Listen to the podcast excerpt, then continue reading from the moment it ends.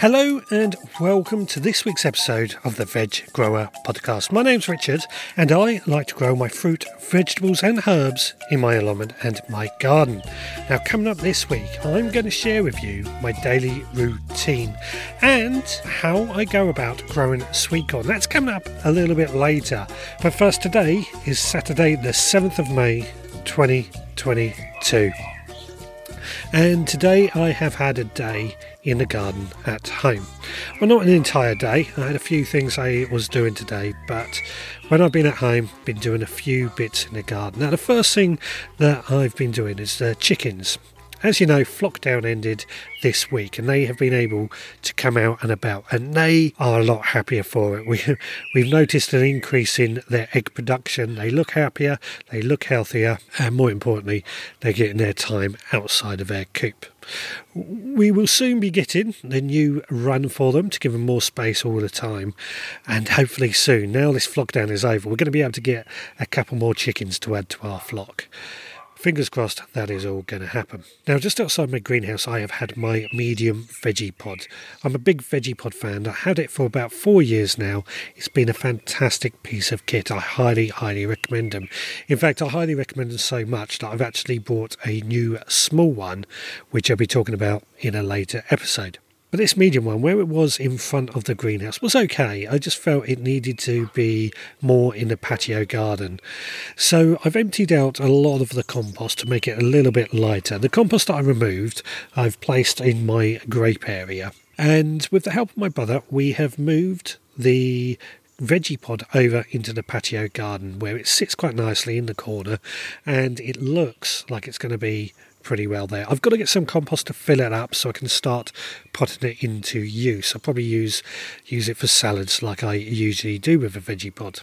Last week, you may recall, I said I was cleaning the cover on this and it had been through the wash and I'd soaked it overnight and it didn't really come up all that well. It was better than it was, but it didn't come up brilliantly. Today, I dug out my pressure washer and I hit the cover with the pressure washer and that actually cleaned it up a lot better.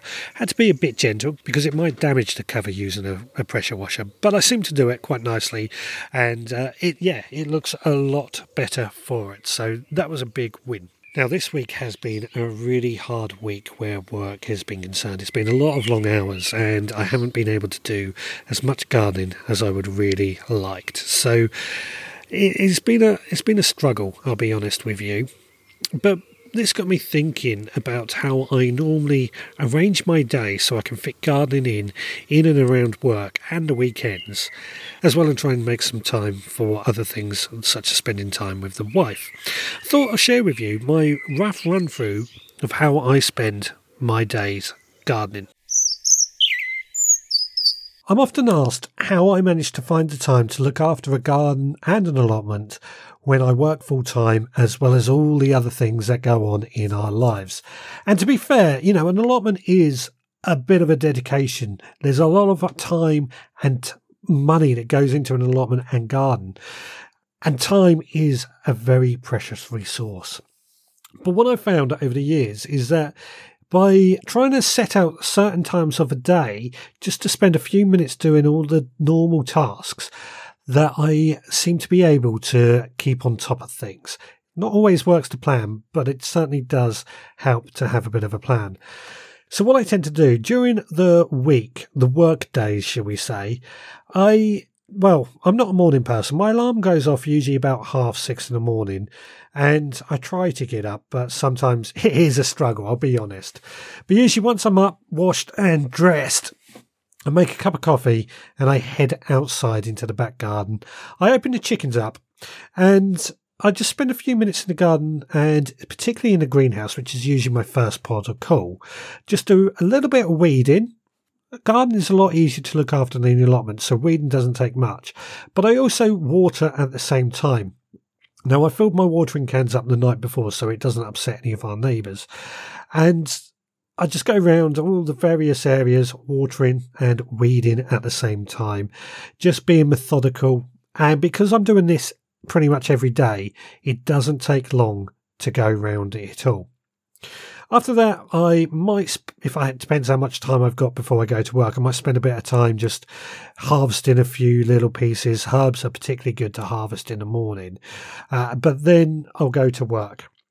Now, in the evening is when I now really go down the allotment. The lighter evenings have helped. In the winter, this isn't so easy, but usually I will go to the allotment on the way home if I've finished at a reasonable time. If it's later on that I'm finishing work, then I'll probably go home and get Roxy and we'll walk down there.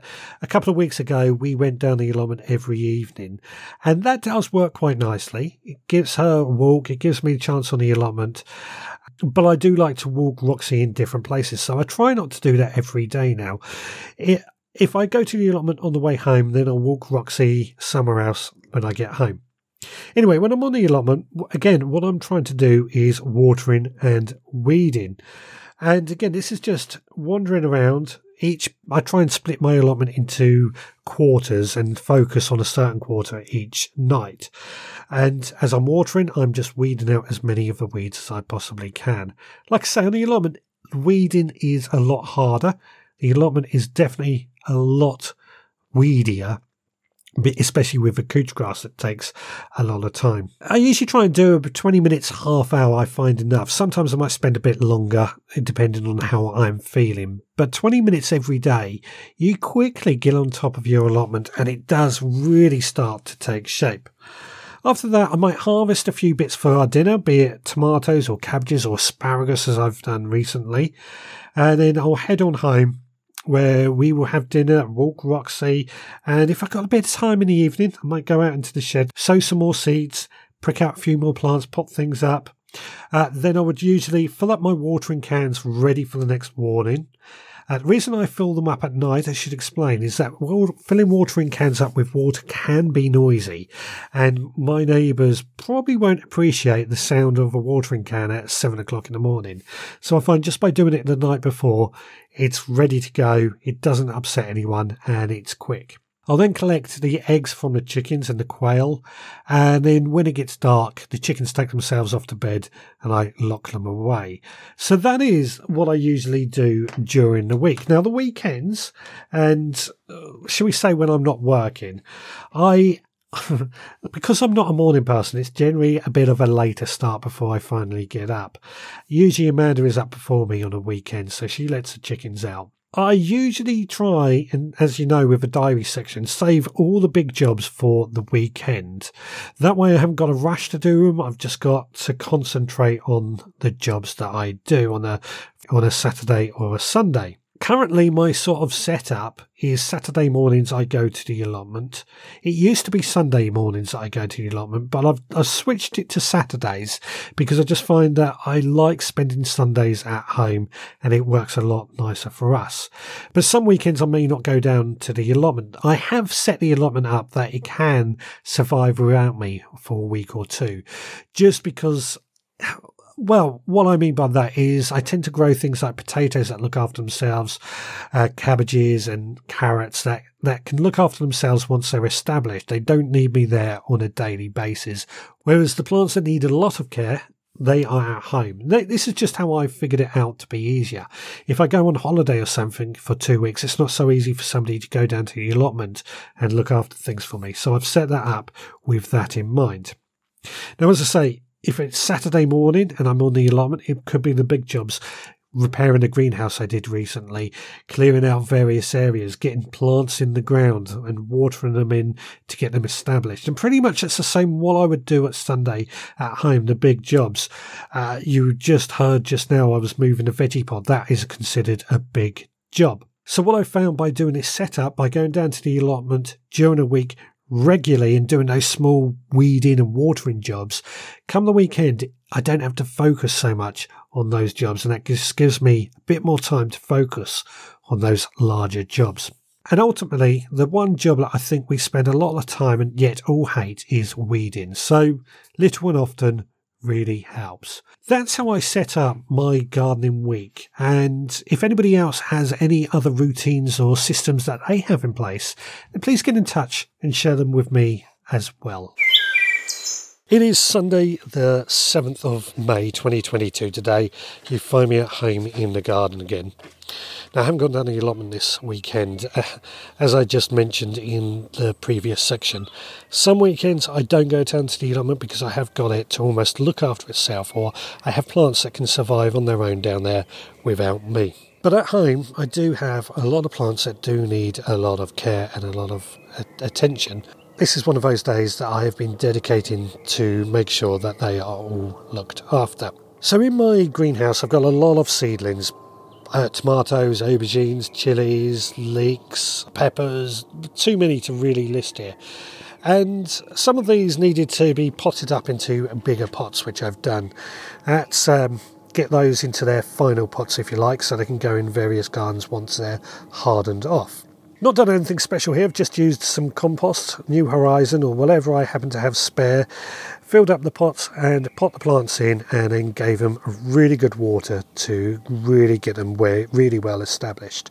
I do find when plants are young, and we first transplant them or pot them on, they do need a lot of TLC to make sure they get plenty of watering, of care. And particularly watering. That way, their roots get established, find the water for themselves, and they they just become quite a bit stronger. Anyway, after that, I needed to move these out into somewhere where they can start hardening off. Now, in previous years, particularly last year, I have cold frames that I've used. Now, last year I bought a new cold frame, but unfortunately, over the winter, the twin wall polycarbonate plastic pieces that it had on the top on the lid, they had caved in somehow. I don't know how. I don't know if a cat trod on it or something like that. But I just found them caved in, and I was really annoyed about it to be honest, because these cold frames they're not cheap. I mean, there's probably more expensive ones on the market, but I expected them to last more than a year, and it didn't. Now, I could have tried just putting the twin wall polycarbonate back in, but I just felt it wasn't going to be reliable enough. The twin wall polycarbonate had folded in the middle, and to me, that just proved it did, wasn't going to be strong enough to hold in place. I could have got new twin wall polycarbonate, of course, and fixed it that way. But what I've decided to do instead is use Enviromesh. Now, what I've done is stapled this Enviromesh on the inside of the cold frame uh, in order just to create that blanket to hold on to some of the heat. And I'm told this will work quite well. I know a couple of other people have done this, so I, I think it's a great idea. I like to think of my gardening hardening off system as like a production line. So I start the seeds off in the heated propagators, they then move out to the greenhouse, and then they move out to the cold frame to start the hardening off before they finally go outside. I do keep a close eye on them during this stage, and if they do need moving back, then they will be moved back. But on a whole, I've never had to do that, and it seems to work quite nicely for my setup. What it saves me is that I don't have to then bring plants in and out every day. I find that to be a little bit annoying. I just have to move the plants once every week, and that works great for me.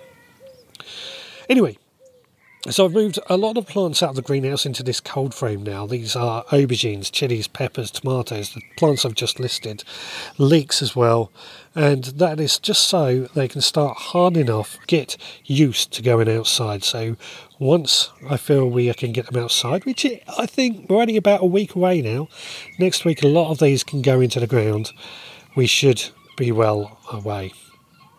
Now this did free up a bit more space in my greenhouse for seed sowing. Now this time of year don't need to use a heated propagator so much so I can sow seeds directly into my root trainers and they sit inside my greenhouse. Last week I did a lot of beans and squashes and in fact this week I've sown a few more pumpkins as well. But something I've also sown is sweet corn. And because of that, I thought I'd just discuss with you how I go about growing sweet corn. Sweet corn is delicious, isn't it? And I think it is a must in most vegetable gardens if you have the space. So let's find out how I grow sweet corn.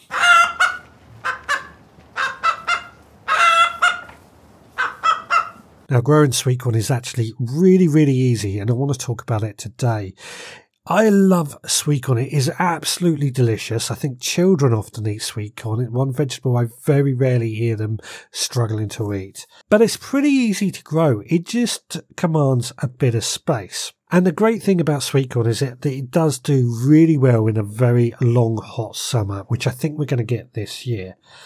But modern varieties are more suited to the UK climate. Now, I like to sow my seeds in root trainers, and I give one single seed per root trainer. And what I find is that that gives them plenty of room to grow. The roots go down, and by the time I'm looking to get them planted out, I feel the weather is ready to get them out. They, they are just big enough to take up that entire root trainer. Now, if you don't have root trainers, then pots will be fine, or you can sow them directly in the soil from now onwards. Now, I should say I have planted, as you heard just now, I've sown my seeds this weekend, and this is normally the time that I start to sow my sweet corn. We will be looking to plant out the sweet corn in about two to three weeks' time. So between now and then, I'll be getting the area that the sweet corn is going to grow ready. It already has plenty of organic matter added to it, but I will add some more if I possibly can. It's located somewhere with plenty of sunlight, so it's going to get nice and warm and have all this organic matter in its roots. So the plants are going to love it, and it's the best situation for it. Now, I have dedicated, and I always dedicate, an entire bed to sweet corn. And that's because sweet corn does actually need it to be planted in a block. That's because it's not pollinated by insects like most other plants. It's wind pollinated. So the tassels at the very top will drop their pollen for the flowers further down to catch. So for best results, you are best planting them in a block, not in a row. That's why I dedicate an entire bed to sweet corn and it will be absolutely full of this delicious crop. As I said, I'll be looking to plant these out in about two to three weeks' time. And when they go out, they just go straight into the ground. I will give them a really good watering to get them established, and then I will continue to water daily just to get them established for the first week. After that, I will probably then start reducing the amount of time I water them so that they get, so that the roots will go further down in the ground to find water. And as soon as I start to notice that the sweet corn is really starting to grow, a mulch will go over the surface, or probably grass clippings. That's my usual mulch on the allotment. That will cover around all the roots and the base. That will help reduce the amount of watering I need to do by shading out the ground, keep that moisture in the ground, but also suppress any weeds. Sweet corn will shade out a lot of weeds once it grows, but it's got to get quite big before it does that. Now, as these plants are growing, I might occasionally add a handful of chicken manure pellets as a bit of a feed from time to time, and perhaps a bit later on the odd addition of Growmore. But to be honest, sweet corn is pretty unfussy when it comes to feeding. It doesn't need a huge amount of food. And if you're adding organic matter already, then most of the food is going to be already in that soil. It's pretty, like I say, it's pretty unfussy when it comes to feeding. As they're growing, as I said, they don't need much of care. Just keep them weed free where you can. Uh, make sure they don't dry out if you possibly can. And that's it. And pretty soon, what you end up getting is the corbs growing on the plant. Now, what I like to do is just leave them to grow and keep an eye on them. And when I start to see the tassels at the very end, and like loads of little bits of string coming out the end, when I see those turn brown, I will peel back the husk, pierce a kernel of sweet corn with my fingernail, and if the liquid that comes out is a milky, creamy, it's ready. If it's watery, it needs a little bit longer. If it's pasty, then it's uh, over mature, so it needs harvesting anyway. But if it is ready, then that's the time to harvest it. Now, I will not harvest my sweet corn until it's the very last job before I go home because once picked, sweet corn rapidly loses its sweetness as the sugars turn to starch. So you've got to get it in a pan of water as soon as you can. So I will leave it to my last job. I will pack everything up. I will record all the episodes I need to do. Everything is done. All I've got to then do is ring my wife, tell her to put a pan of water on the oven, pick the sweet corn, get in the van and get out of the allotment and race home. And as soon as I'm home, that sweet corn goes into that pan of water just for a couple of minutes, just to blanch it. And then it can either be put in the freezer or used in any way that we might see fit. Really, really easy to grow sweet corn. I absolutely love the stuff, and I think it should be in every vegetable garden or allotment if you have the space. In terms of problems, I don't get many problems. The biggest issue you might get is mice or birds eating the seeds. That's why I tend to do mine in root trainers. And they also can eat the seeds when the plants are very young. Now, to stop it from happening, of course, I, I encourage you to try and scare all the birds off with CDs and uh, various other things to keep mice off. Whatever you can do to stop it from happening. Apart from that, I don't get many more problems with sweet corn. It's pretty hardy and does really well. Well, there you go. That is how easy it is to grow sweet corn here in the UK. If you've got any tips on how to get good sweet corn, then please do let us know. It is Monday, the 9th of May 2022 today, and I'm down on the allotment. Now, as I said earlier, I try to come down the allotment every evening now, especially with the lighter evenings that we're getting at the moment. And on the way home from work, I just stopped off, and this has been my first chance that I've got down here since last week. Sure enough, the grass has grown, and I expected that. So, luckily, I came down armed with my strimmer, and I just went around cutting down all the grass areas, which didn't take too long. It's transformed it. It always looks so much better when the grass is short. Now, of course, it would be great to be able to do no mow May down here. Unfortunately, because of the way allotments work and the rules, I don't think we would get away with it here, which is why I'm doing no mow May at home. Anyway, with the grass now all chopped down, what I then did, I went into one of the corrugated metal beds and I grew an overwintering green manure. This was an autumn winter mix and it had grown fantastically well. It's grown nearly six foot tall, but it was time to cut it all down. So in with a strimmer, I cut it all down and I've just let it sit on the surface. This bed will have probably sweet corn growing in it actually, so it's going to be fine for the time being until the sweet corn is ready to get in there. The Phacelia I'm leaving for a little bit longer, which is in another one of the corrugated iron beds. We're going to leave that just a little bit longer before I cut that down because it's not doing too bad at the moment as it is. Now, after that, I have now started another experiment where I'm testing out different composts. I'll come to the potato one in just a moment, but I've replicated this same experiment using the same compost but this time with tomatoes. So I've got a, a single tomato in four different containers, and these containers contain different composts. We've got a compost from B&Q, a compost from Wickes, a compost from Asda, and New Horizon. Now, this is the same as what I'm doing with potatoes, and I said I would come back to the potatoes in just a moment because I recall mentioning them last week and that they are off to a good start. What's interesting is the ones that are in the Wickes compost are still not showing any signs of life at all. The other three they've got a good six inches on them now, particularly the B&Q compost. That seems to be doing some of the best. So it's interesting. It's interesting that the Wickes compost is so far behind.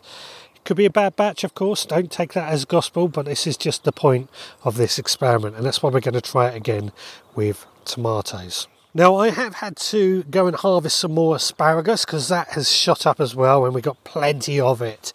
This year has been really good so far for asparagus. We've had a good, oh, how much do I reckon? £20 worth of asparagus this season so far. I'm happy with that. And I'm happy with me harvesting all that because I do like asparagus. Some of my onions have started to produce some more seed heads, which I'm snapping off and using just like spring onions. But they are actually bulbing up quite nicely. I don't think it'll be long before I can start harvesting some of those. And well, I can start harvesting some of them to be honest.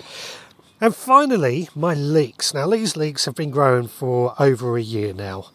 They've got bigger and bigger and doing really, really well. I grew too many that we didn't manage to eat them all up. But what I've noticed, they're also putting up some seed heads, and pretty much all of them now need to be harvested, which we're going to do during this week. Because of a seed head, because it's starting to bolt, we're going to have to find a way of using these leeks up. I suspect what we're going to have to do is cut out the central woody core and use the leeks in, type, in some type of soup or stews or something just to get them used up so as they are not wasted. This is quite important at the moment. It's cost of living crisis. We cannot waste a thing, and there is a good 15 leeks of a good size here. So I think they all need using up and put to good use. Well, that brings us to the end of my gardening week here at the Veg Grower podcast. Don't forget to please get in touch and share with me what you've been up to over this last week. My email address is richard at the veggrowerpodcast.co.uk, or you can find me on social media and drop me a message there. If you've enjoyed this podcast, then perhaps you would be good enough to leave me a review on whatever podcast service you use to listen to your podcasts. And finally, if you've really enjoyed this podcast and you want to support the work that I do, then perhaps you would consider becoming a member of our supporters club. Details on that on our website at theveggrowerpodcast.co.uk, where you can sign up to become a member. And for your membership, which I charge just £5 a month, you get seeds sent to your door every month, as well as extra behind the scenes podcasts. Well, that is everything taken care of for this week. We'll be back again next time, so until then, please take care.